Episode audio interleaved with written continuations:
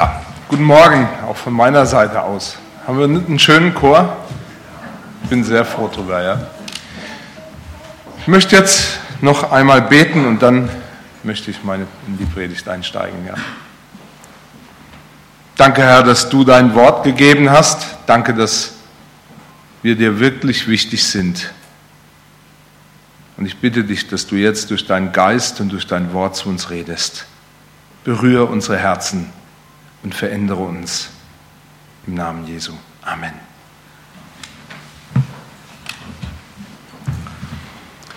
Wir sprechen heute von Identität, wenn wir ausdrücken wollen, wer jemand ist. Glaubt man Wikipedia, und da guckt man ja heute zuerst nach, dann bedeutet Identität die Gesamtheit dessen, was ist. Psychologisch und soziologisch steht im Vordergrund, welche Merkmale jemand an sich selber wahrnimmt, gewissermaßen als Ausdruck seines Selbstverständnisses, als Ausdruck von dem, wie er sich selber sieht. Zum Beispiel, ich bin stark oder ich bin eine fürsorgliche Person.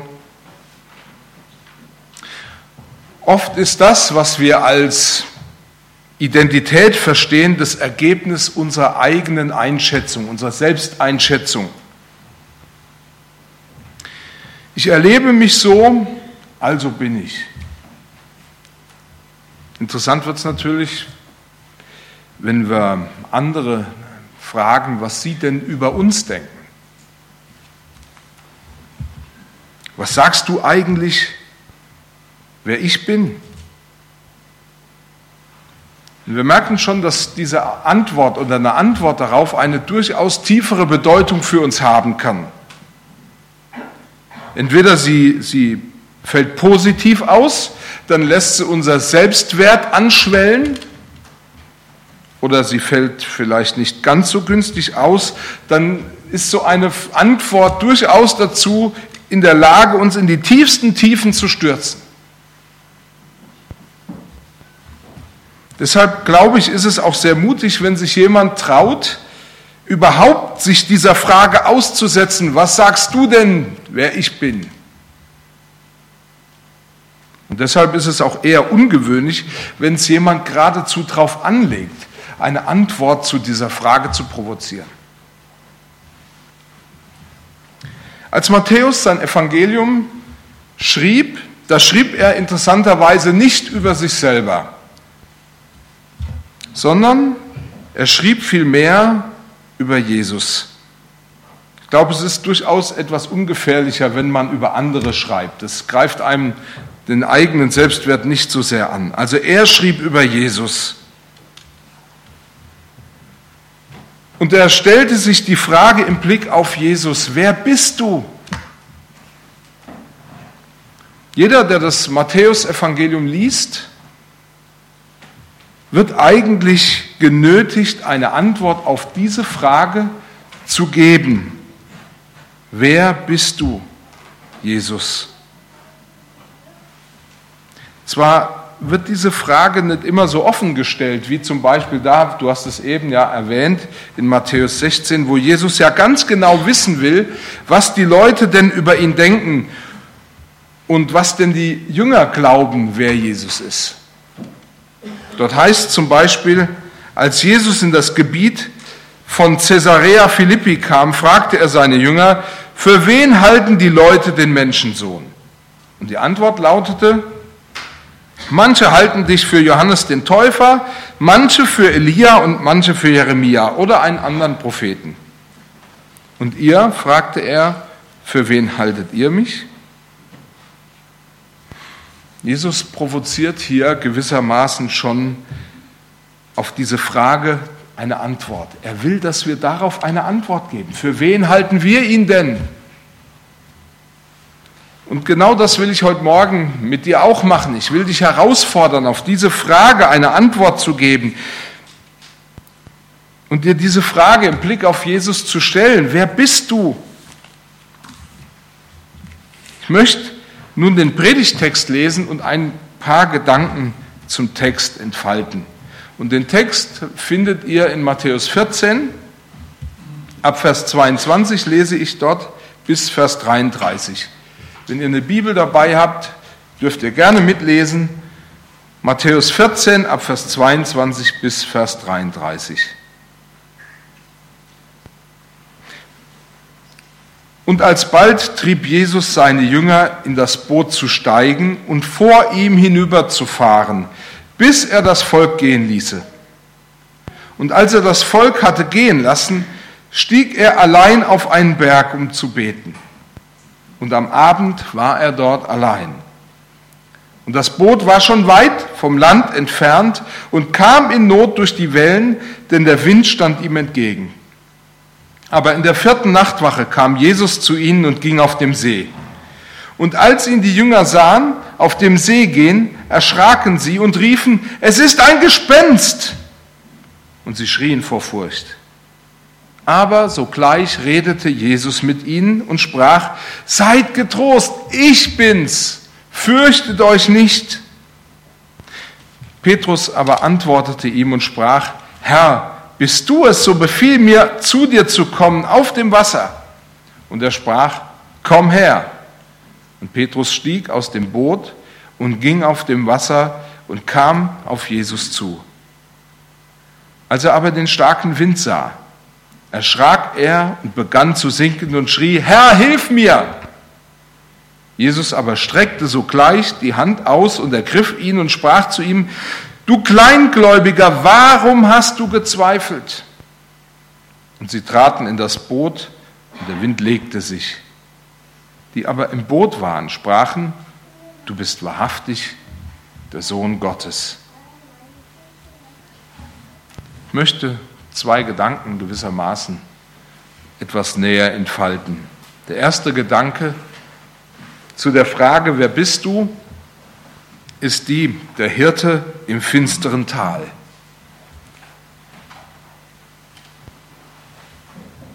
Wir werden gewissermaßen in die Situation mitten hineingenommen. Und da heißt es, und das Boot war schon weit vom Land entfernt und kam in Not durch die Wellen, denn der Wind stand ihm entgegen.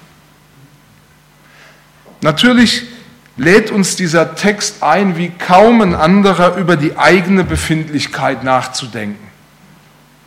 Not und Wellen, die lassen sich doch ziemlich schnell auf unser eigenes Leben übertragen. Da finden wir uns doch alle leicht wieder. Wie oft kommen wir uns vor, als werden wir nur getrieben Hilflos und machtlos sehen wir zu, wie unser Leben uns entgleitet oder wie wir in den Stürmen des Lebens gewissermaßen außer Kontrolle geraten oder wie sich immer wieder neue Baustellen in unserem Leben auftun. Und auf den ersten Blick sagst du vielleicht, das kenne ich. Und vielleicht bist du heute Morgen darauf eingestellt, eine möglichst einfache Antwort zu erhalten. Eine Antwort wie, wie die vielleicht. Im Sturm hilft es nicht, sich gegen die Wellen zu stemmen, sondern sich der Bewegung des Sturms anzupassen. Oder wie die, die man Crashcar-Fahrern beibringt. Die fahren ja ständig im Kreis und versuchen andere Autos aus dem Weg zu schubsen und zu boxen. Und solche Crashcar-Fahrer kriegen beigebracht, vor dem Aufprall musst du auf jeden Fall die Hände vom Steuer nehmen und loslassen. Aber so einfach macht es uns der Text hier heute Morgen nicht. Denn in erster Linie gibt er uns eine Antwort darauf, wer Jesus wirklich ist. Und das ist das Hauptanliegen um was es eigentlich geht. Wer bist du? Wer ist Jesus? Allerdings liegt der Schlüssel für diesen Text etwas außerhalb unseres eigenen Textes, etwa ein paar Verse weiter vorne. Da heißt es in Vers 14 in Kapitel Matthäus 14, und Jesus stieg aus und sah die Menge und sie jammerten ihn und er heilte ihre Kranken. Jesus sah die ganze Situation in der sich das Volk damals befand. Er, er sah sie vor sich offen und klar ausgebreitet. An einer anderen Stelle heißt es, sie waren wie Schafe, die keinen Hirten hatten. Und so sah Jesus sie. Und im Anschluss an Vers 14 erfahren wir, wie Jesus das Volk Israel oder die Leute, die ihm nachgelaufen sind, wie ein Hirte auf das Gras lagern ließ.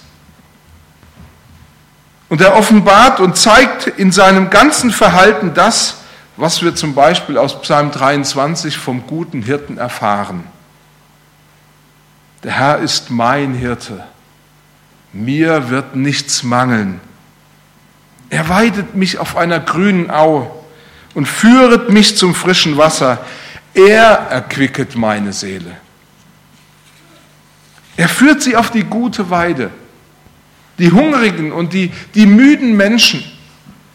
Sie erfahren hier an dieser Stelle, Jesus ist der gute Hirte, der uns tatsächlich unseren Mangel stillt. Wir lesen in Matthäus 14 nichts davon, wie zum Beispiel im Johannesevangelium bei der Speisung der 5000, dass das Volk Jesus zum König oder wie es mal jemand ausgedrückt hat, zum Brotkönig machen will. Hier wird nur der Blick freigegeben auf Jesus, den wahren und guten Hirten.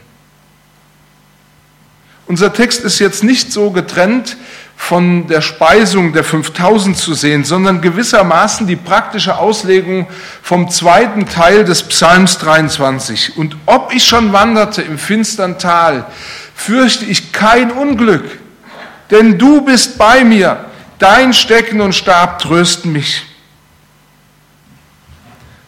Natürlich fragen wir uns, wenn wir in Matthäus 14, Vers 22 lesen, dass Jesus seine Jünger ins Boot gedrängt hat, Warum macht Jesus das eigentlich? Warum treibt er seine Jünger ins Boot zu steigen und ohne ihn abzufahren? Warum macht er sowas? Und wenn man es ganz genau nimmt, drängt er sie eigentlich nicht, bittet sie nicht freundlich ins Boot zu steigen, sondern er befiehlt es ihnen mit allem Nachdruck. Sie müssen ins Boot steigen. Sie haben eigentlich keine andere Wahl.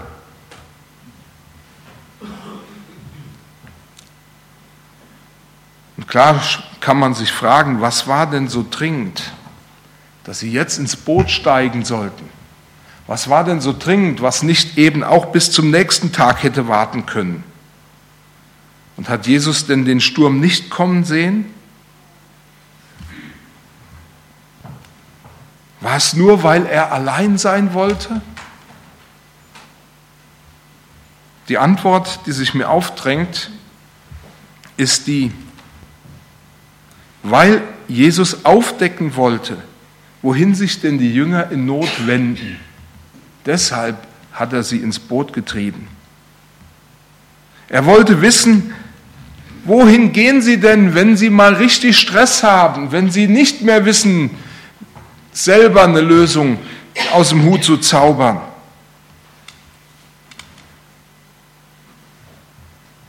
Es war eine Prüfung. Und er wollte sehen, ob sie sich in der Not bewähren oder eben nicht.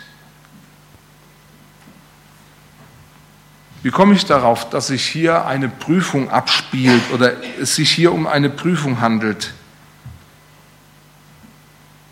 Der Begriff Not, wie ihn hier Matthäus gebraucht, die Not, in die die Jünger kamen, kann auch mit Prüfung übersetzt werden.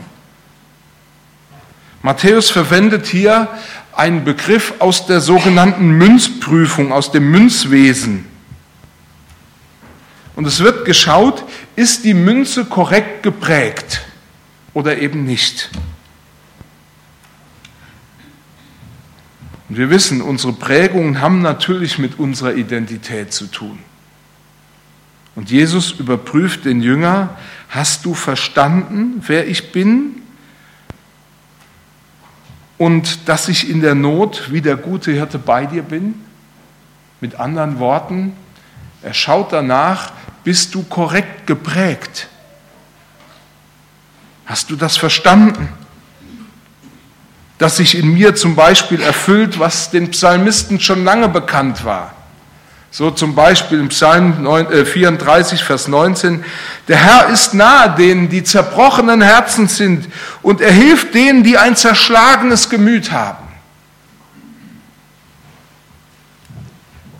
Jesus führt die Jünger an den Rand ihrer Belastbarkeit, damit sich tief in ihre Herzen einprägt, dass der gute Hirte sie selbst im tiefen Tal nicht allein lässt. Im finstern Tal. Woanders als in finstern Tälern, den Stürmen, denen wir ausgesetzt sind, wird denn sichtbar, wem wir vertrauen, beziehungsweise wem wir vertrauen können. Wenn wir nie schwere Zeiten durchmachen mussten, können wir wenig darüber sagen, wem wir vertrauen oder wie stark unser Vertrauen ist. Mal abgesehen davon, dass sich gerade in den schwierigsten Zeiten und Phasen unseres Lebens offenbart, wer wir wirklich sind, wer wir wirklich sind.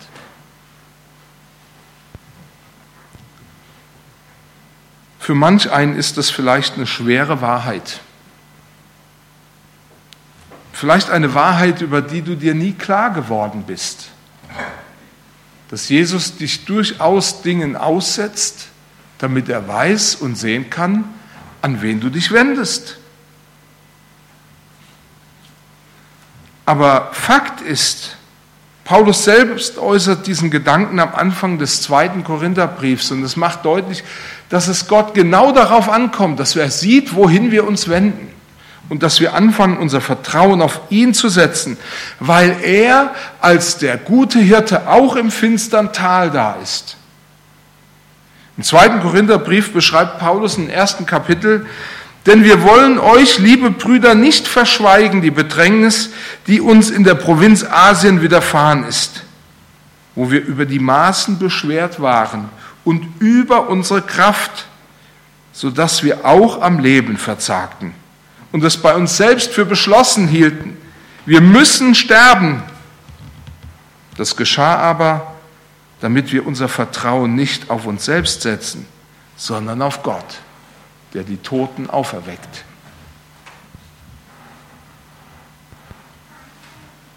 Jesus treibt die Jünger nicht in diese schwierige Situation, weil er sich über ihre Angst hinwegsetzt oder weil er sich vielleicht über ihre Ohnmacht lustig macht. Er treibt seine Jünger ins Boot, damit sie sich, wie es Paulus in Römer 5 sagt, bewähren.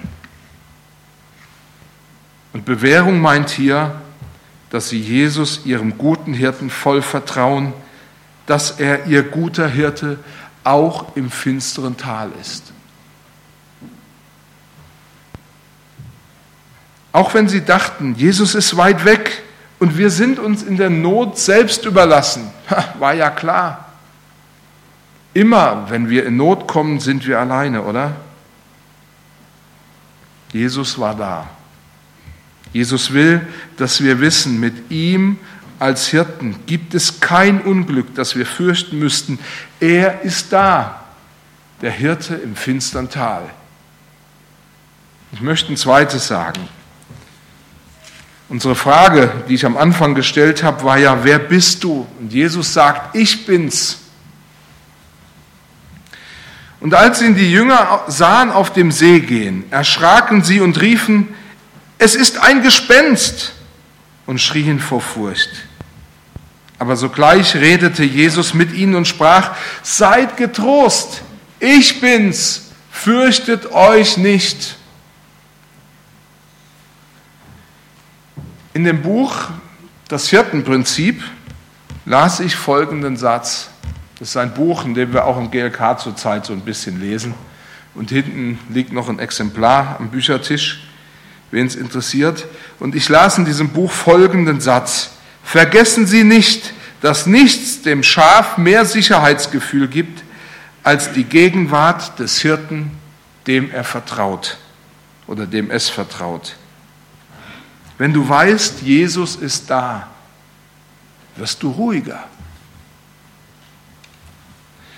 Vor ein paar Jahren war ich mit einem Freund in Osnabrück und wir besuchten Pfarrer Burkhard Affeld.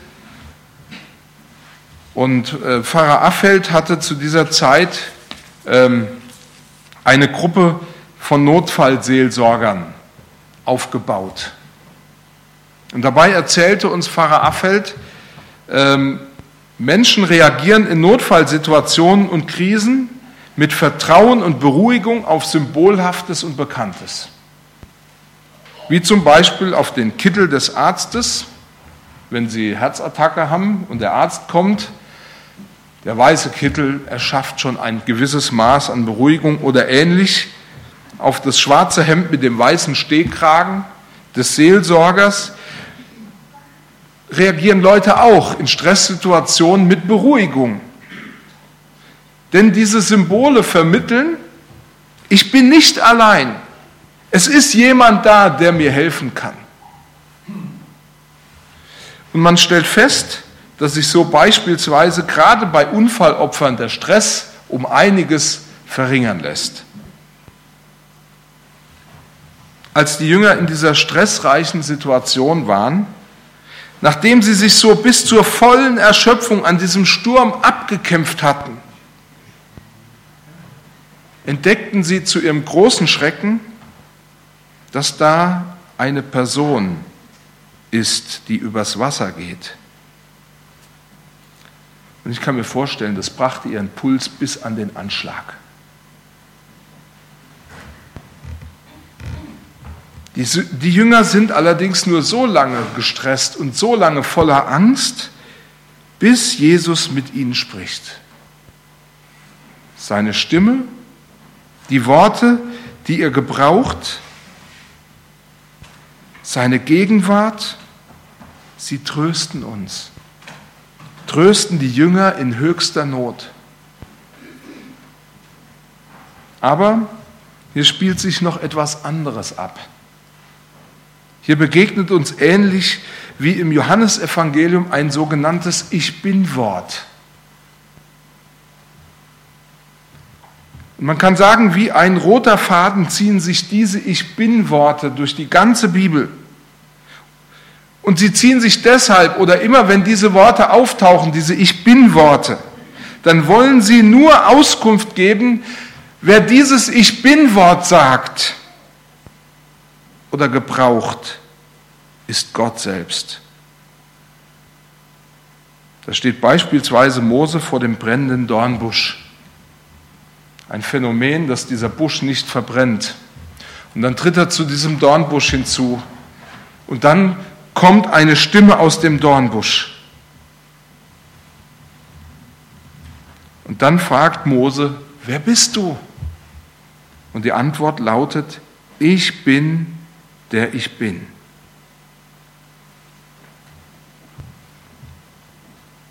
In einem Buch habe ich folgenden Satz gelesen.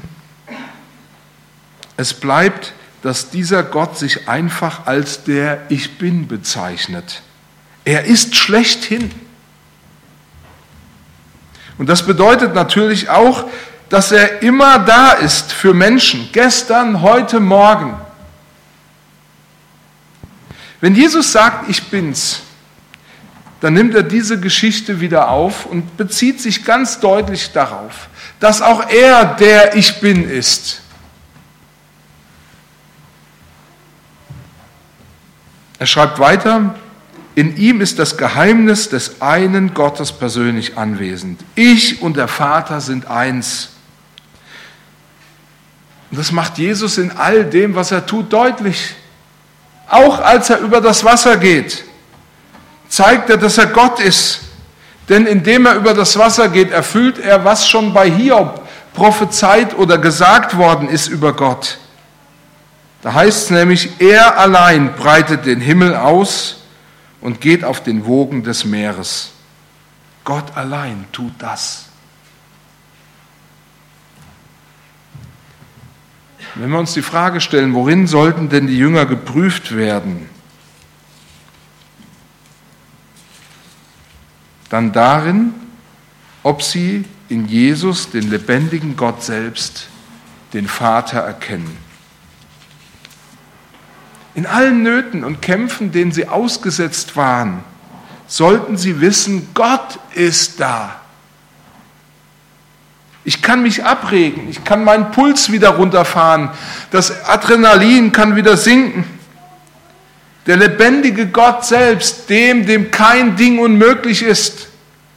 Gott, der weder schläft noch schlummert, der ist jetzt da.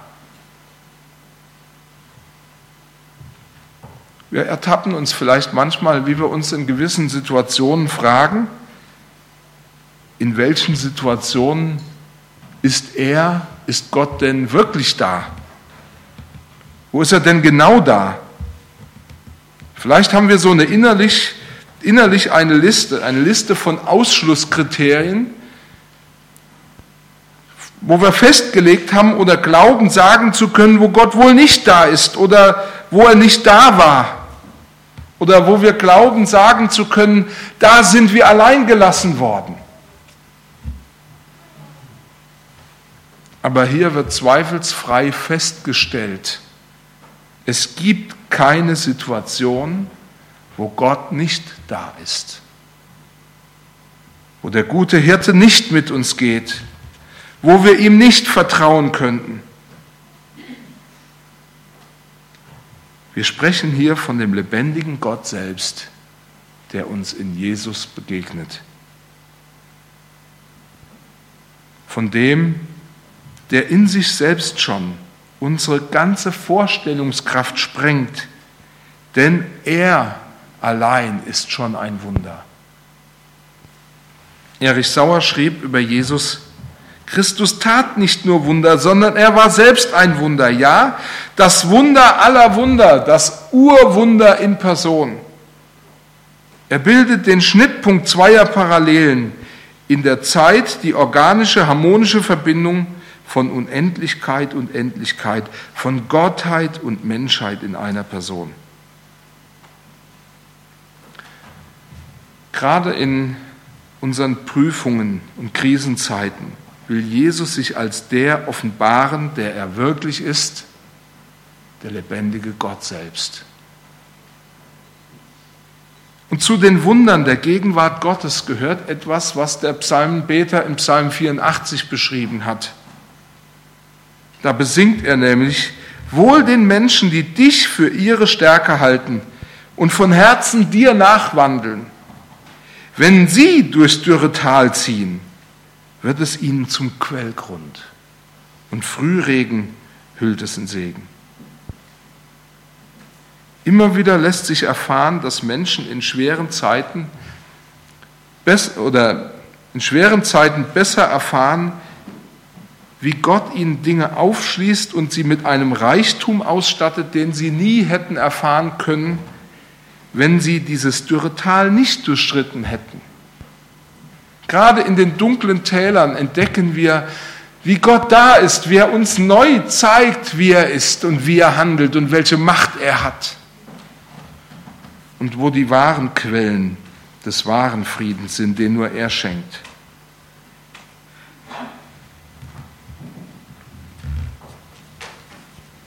Und letztlich kann man sagen, viele von denen, die ich kennengelernt habe, hätten Jesus auch häufig nicht als den erkannt, der er wirklich ist, nämlich Gott selbst, wenn sie nicht durch Krisen gegangen wären.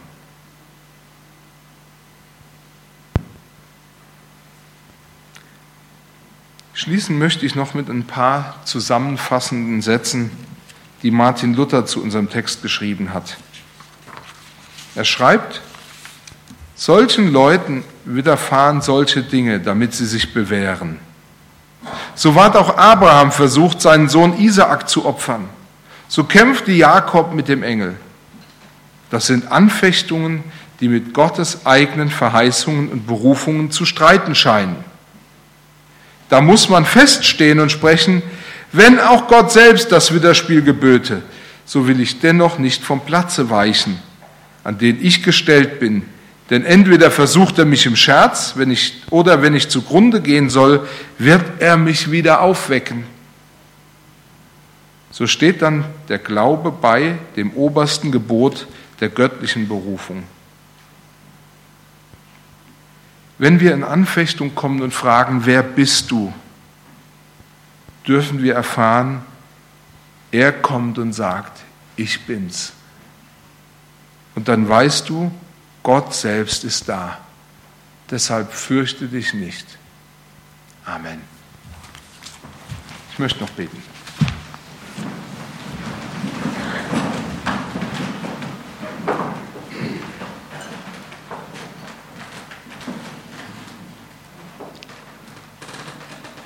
Ich danke dir, dass du der bist,